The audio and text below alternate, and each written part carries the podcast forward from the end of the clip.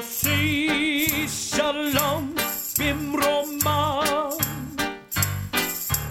הוא יוסי שלום עלינו ועל כל ישראל Good morning and welcome to Jewish Faith and Jewish Facts. I'm Rabbi Stephen Garten.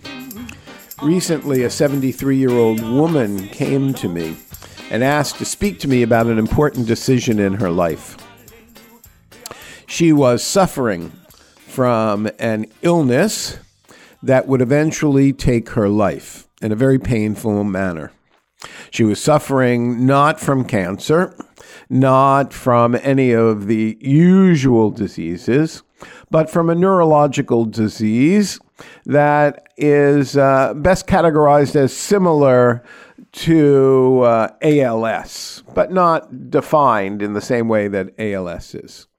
This woman had decided that she wanted to end her life and she and her family had looked into the possibilities of ending her life according to the legal criteria established in the province of Ontario and realized that they did not meet that criteria. The path of her illness was such that uh, from the outside, she looked as if she was functioning well in society, though she was exhibiting signs of dementia, not being able to uh, grasp words, not being able to remember, and though her driving license had been uh, removed from her, um, the rules concerning um, end of life, medically assisted death, did not seem to fit exactly to her situation. So she had decided to go to a European country and end her life. She had come to me as a rabbi to discuss uh, not whether she should follow through on her de- decision, but how Judaism saw the decision that she was going to make. A terrible situation, a terrible choice. She knew that she was going to die in a manner in which she was not pleased about, and she could see what the future held for her. Unlike many of us who uh, have no forewarning about how we shall die or when the end of life will be. And so she asked me to share with her some of the important considerations Judaism has for these conversations. The word euthanasia is derived from the Greek eu, eu, meaning well, good, or pleasant, and thanatos, meaning death. This term has gained popularity in recent discussions on medical ethics. The question that has confounded medical ethics experts and ethicists alike is whether it is permissible to hasten the death actively or passively of someone whose life is deemed either by their own admission or by the assessment of others unfit or unwanted. Terminating the life of such an individual is viewed as an act of mercy by some, as it relieves them of the need to continue living an undesired life and provides them with what is considered a better alternative death. Certainly, in the case of the woman that I've shared with you, some would argue that she had not yet reached the stage of an undesired life, and therefore um, this was a precipitous decision. Now, it would seem on the surface that this discussion of ending life early is foreign to Jewish religion, which celebrates life.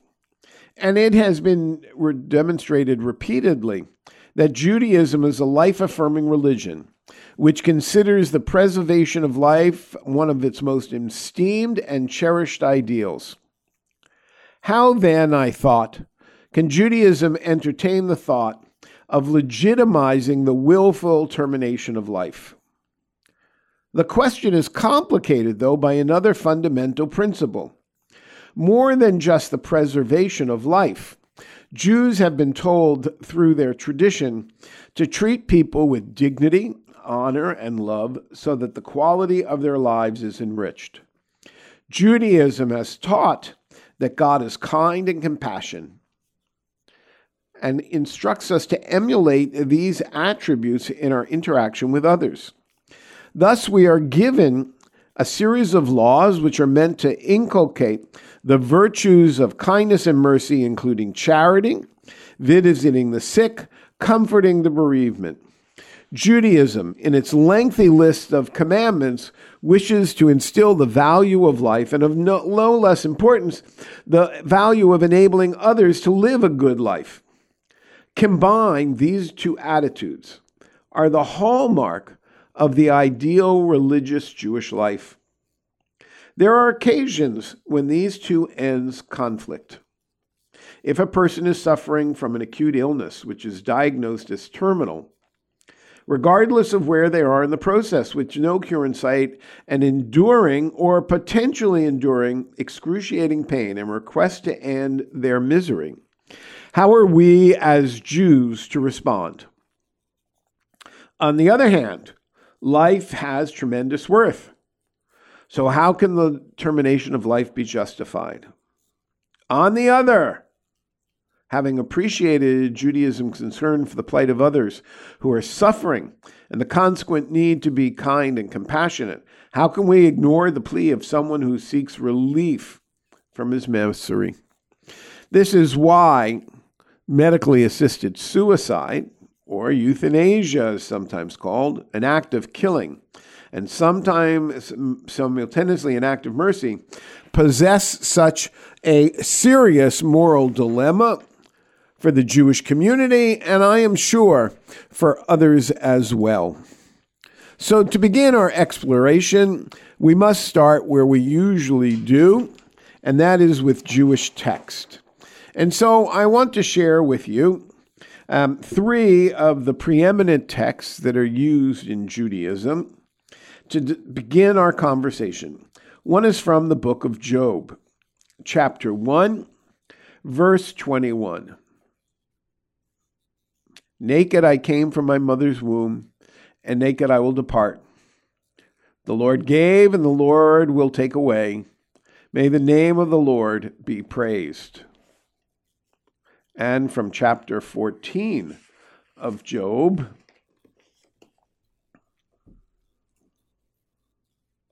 Man's days are determined. You have decreed the number of his months and have set limits he cannot exceed. Both those texts certainly indicate that the nature of our life is in God's hands. And in the book of Ecclesiastes, we read a very famous text, which many of you are aware of. Um, and it was made into a very famous song.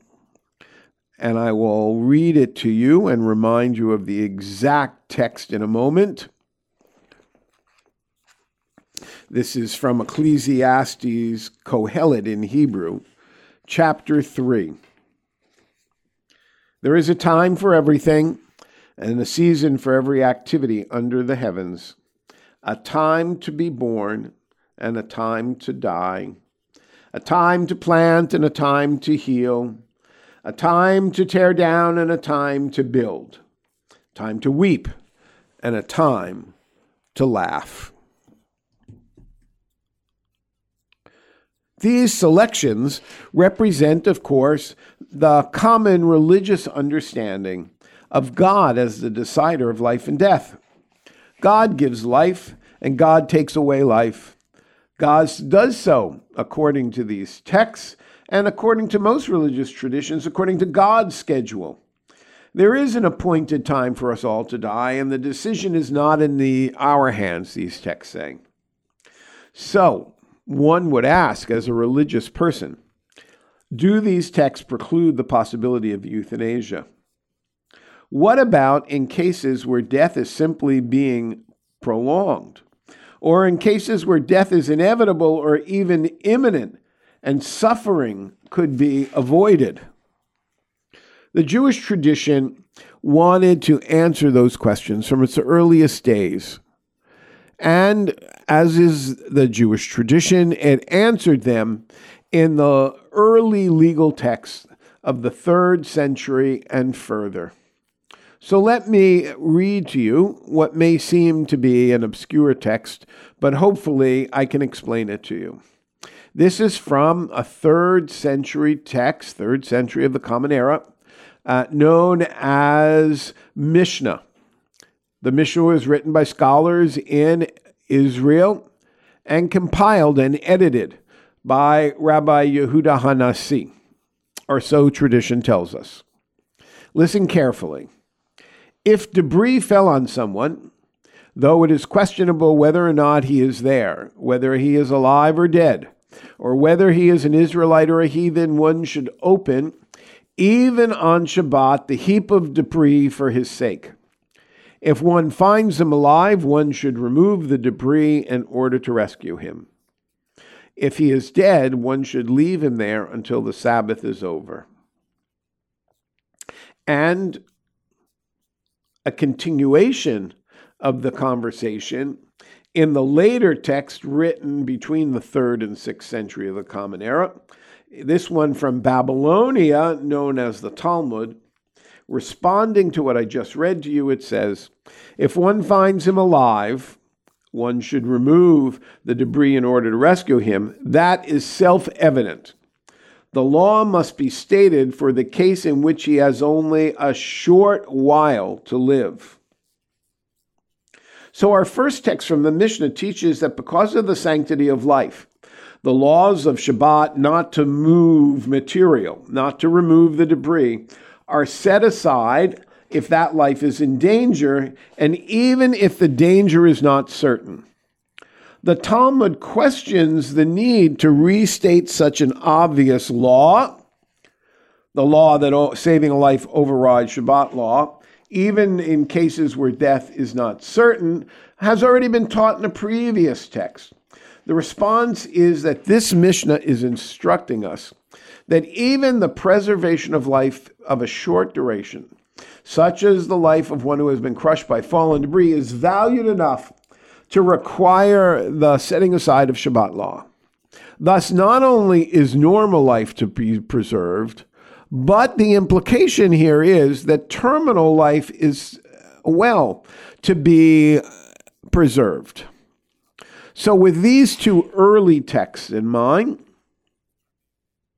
and with those from the texts of Job and Ecclesiastes, let me turn to three stories which, in good, true Jewish tradition, seem to contradict that which we have just read, and as we progress, seem to bring these two together.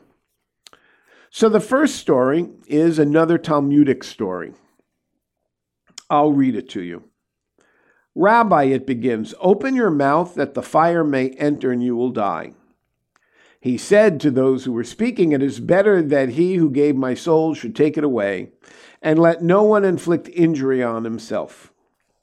The executioner asked him, Rabbi, if I intensify the fire and remove the mats of wool soaked in water that were placed on his heart in order to prolong his suffering, from your heart will you bring me to the world to come? He said, Yes. Swear to me, said the executioner. He swore to him. The executioner immediately increased the flames and removed the mats from upon his heart. Rabbi Hanina, who was the rabbi who was standing to be burned at the stake, soul speedily departed. Then the executioner leaped, falling into the fire. A heavenly voice went out and proclaimed, Rabbi Hanina and the executioner are invited into the afterlife. Rabbi Judah Hanasi wept and said, Some may attain their world in but one moment, while others require many years. A bit bizarre. Let me read two more and then we'll unpack these stories. The maid of Rabbi Yehuda Hanasi went up to the roof. She said, Those on high are seeking the rabbi, and those below are seeking the rabbi. May it be God's will that those below overpower those on high. However, When she saw how he suffered so from repeatedly taking off and putting on his phylacteries each time he would enter the bathroom, she said, May it be God's will that those on high will overpower those below. However, the rabbis did not cease imploring God's mercy to keep him alive. She then took a pitcher and threw it down from the roof. They were silenced momentarily in their prayer to keep him alive, and the rabbi's soul departed. The last story, and then we'll talk about them. There is a story again from uh, a midrash uh, written um, sometime later, probably in the 10th or 11th century. There is a story of a woman who grew very old. She came before Yossi ben Chalafta. She said to him, Rabbi, I have grown too old. Life is repugnant to me. I can taste neither food nor drink. I would like to depart from this world. He said to her, How is it that you have lived so long? She answered, Every day I am accustomed to go early to the synagogue, even if I must desist from something I like. He said, Refrain for three successive days from going to the synagogue. She went and did this, and on the third day, she became ill and died. These three stories from rabbinic literature relate to the question of compassion and euthanasia. In the first story, which deals with the cruel execution of Hanina ben Teradion, arrested for teaching Torah, the Romans wanted to make him an example, hence, they determined that he should suffer horribly before he died. They bound Torah scrolls to him, piled, piled boughs around him, and ignited them all. But lest the fire kill him too quickly, the Romans placed wet mats of wool on his body. Rabbi Hanina's students couldn't bear his suffering, so that he suggested, so they suggested he do what was necessary to hasten his death. His response is instructive. Only God can make life and death decisions. Humans have no right to interfere, he says. He therefore was prepared to withstand whatever punishment the Romans would inflict upon him. Nevertheless, when the executioner, a Roman, in an unusual display of compassion, offered to hasten his death to avoid unnecessary suffering. Notice the words are similar to words we use in the modern situation. Rabbi Hanina accepted and died quickly. This bizarre change of mind requires some explanation. Was it a moment of weakness that overcame him and compelled him to act contrary to his principles? Or is there some logic in his behavior?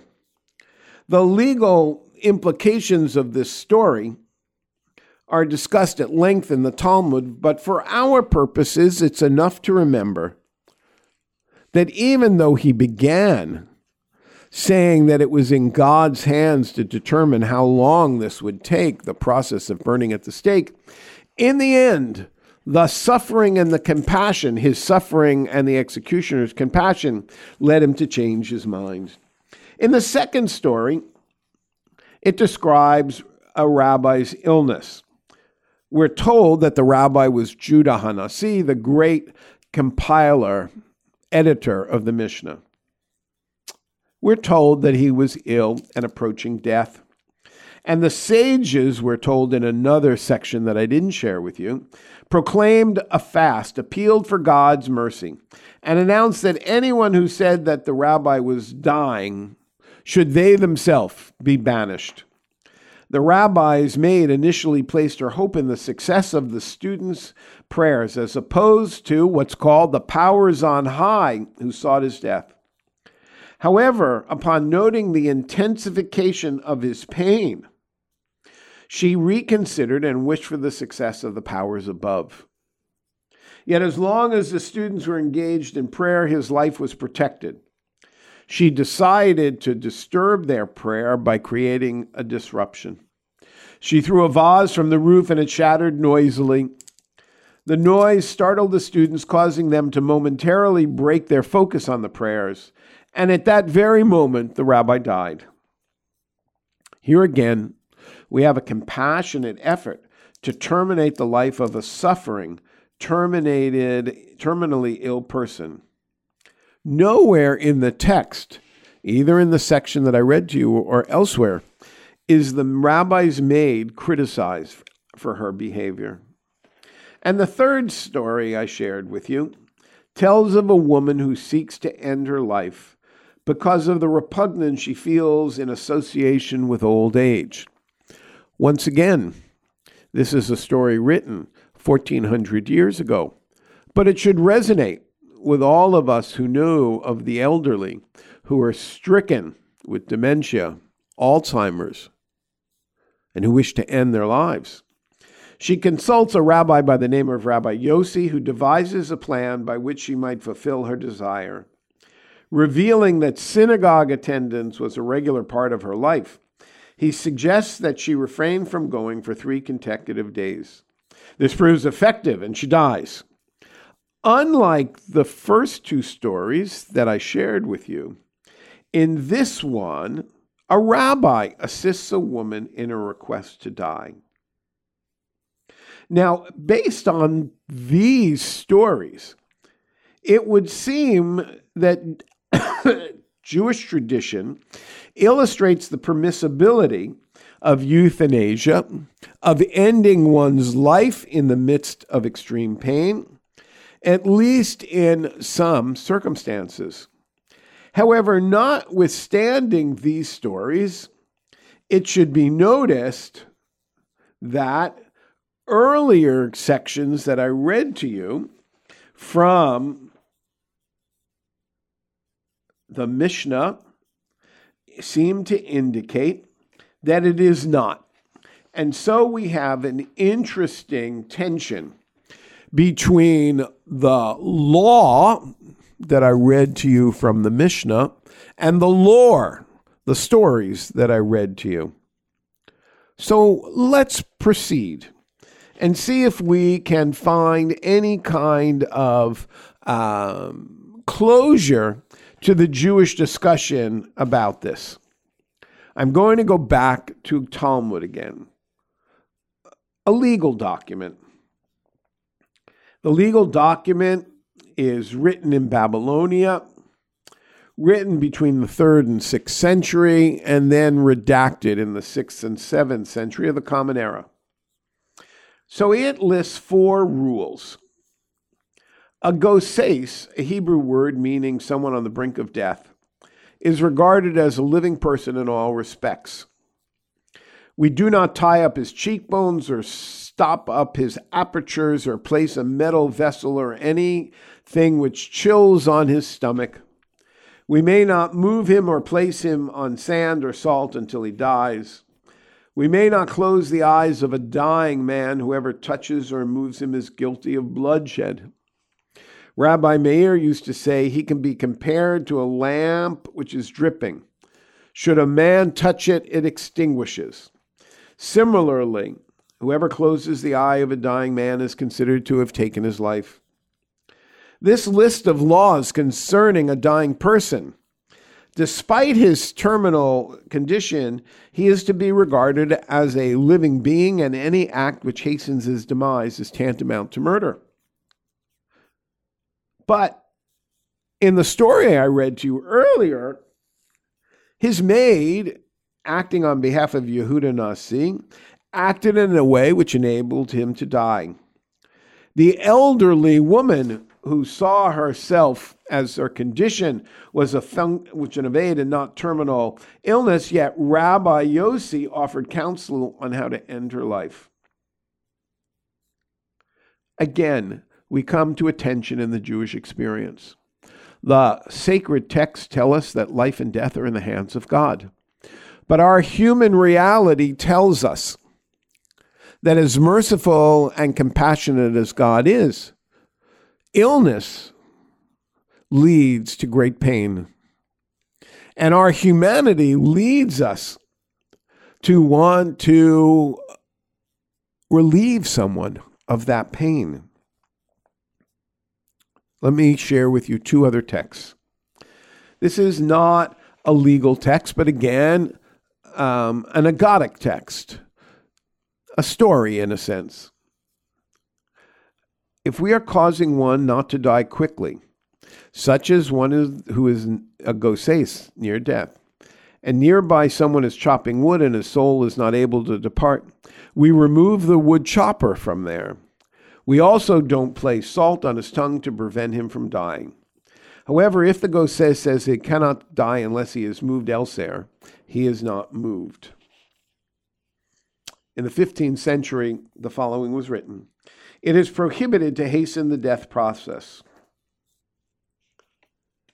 But if there is anything which causes a hindrance to the departure of the soul, such as the presence near the patient's house of a knocking noise like wood chopping, or if there is salt on the patient's tongue and these hinder the soul's departure, it is permissible to remove them from there because no act is involved with this at all, but only the removal of the impediments to death. So these later authorities understood the tension between the biblical, the ancient, legal, and, and agadic things. And they introduced a new legal concept the prohibition to prevent someone from dying quickly. In medieval times, it was believed that certain noises or substances, such as the noise of a wood chopper or the taste of salt, could prevent a soul from departing. These must be removed to allow death to take its natural course. And on this basis, the medieval Jewish writers distinguish between hastening death and removing the impediments to death. And there, while there may be a semantic difference between the above phrases, in either case, death will occur later if not for human intervention. And we might also distinguish between those two categories, referring to them as active or passive euthanasia. In addition, the first text prohibits introducing impediments to death and in certain cases advocates for their removal. Both these latter texts agree that moving the dying person, the goses, hastens his death. And both recognize that there are occasions in which humans may not interfere in the natural process of dying. I know this may not sound clear to you, my listeners. But in the Jewish world, we live with the ambiguity and we struggle with trying to affirm God's role in our lives and trying to use the ancient tradition to make modern decisions. I began with the story of a woman who's going overseas to end her life, who does not want to live the last days of her na- life in agony. I don't know if I support her decision, but I understand her decision. And so, too, it is with most ethical decisions. We understand the need for someone to alleviate themselves from potential pain, even if we don't support them. For Jewish Faith and Jewish Facts, this is Rabbi Stephen Garten. You can hear a replay of this show on podcast on the CHRI website or on iTunes. Good morning and shalom. Shalom